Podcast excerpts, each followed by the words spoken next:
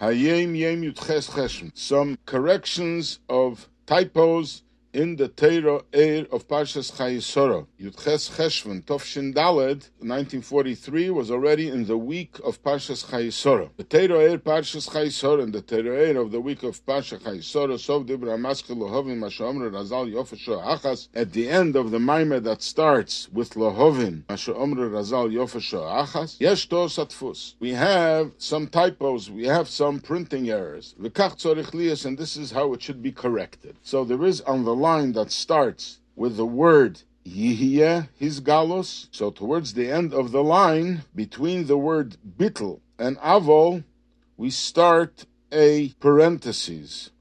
The way it's published, it says the word bittel and a period, and it continues a new paragraph, avol achshov. The Rebbe says this new paragraph, avol achshov, is actually a beginning of a parenthesis. The second correction, in the line that starts with the words Bechinas Isar, right afterwards there is an opening of a parenthesis. So the Rebbe says this should be removed because we replaced it with a earlier opening of the parentheses and it continues and it ends further on in this line.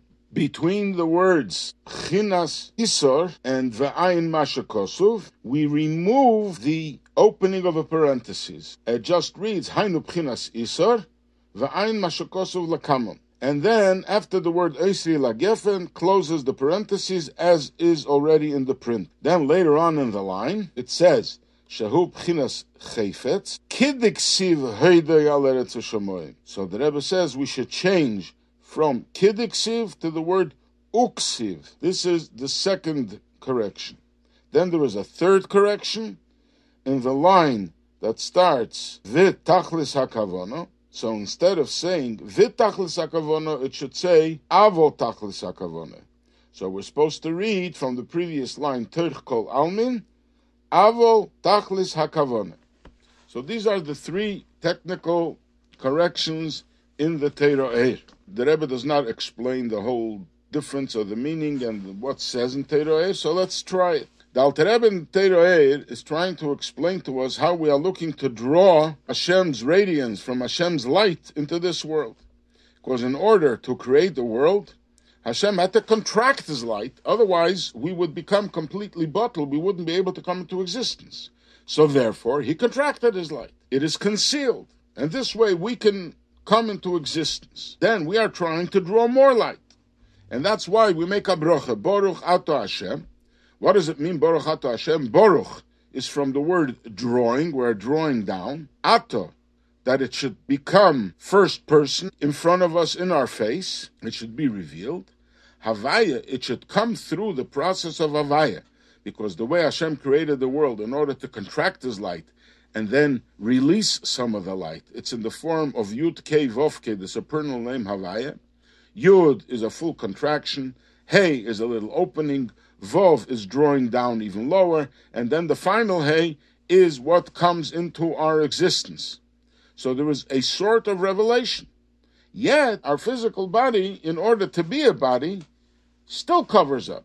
Only in the future, when Mashiach will come, then we will have the revelation that even the body will be completely nullified to godliness. And then, without the correction, we just continue. That now there has to be a similar thing to bittel, an external form of bittel. And this is why we bow and we kneel during davening and we try to draw down Hashem's light in our physical needs as we ask Hashem and Esra for healing the sick, for our redemption, for the blessing of the years. In that way, we become vessels for God's light.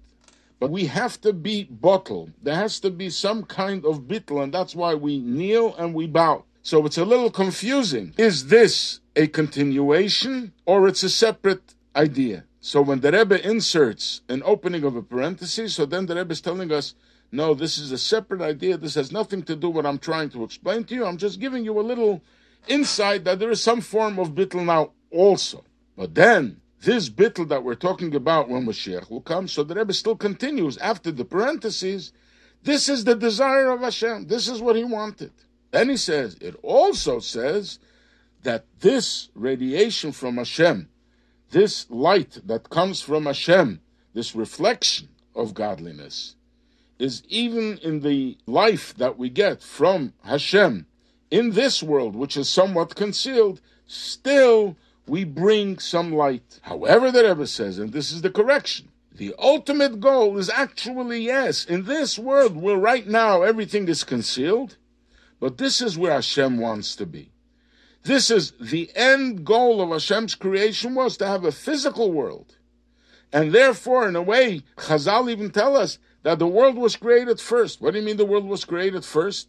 In order for the world to become created first, we have to have all the contractions through the various worlds which contract the light more and more. So they were created first. No, the Rebbe says. Because the end goal was the physical earth. And by Hashem, there is no difference between thought and action. So because this was in his thought, this was in his mind, so this is really, it's already created. So the ultimate goal is when it will happen, when Moshiach will come, and we will have the full revelation of Hashem in this physical world. This is what we're working for. So I hope uh, I gave some uh, insight on what the corrections mean. And uh, yes, it's a deep concept, and you should learn inside, and hopefully you'll get the full picture.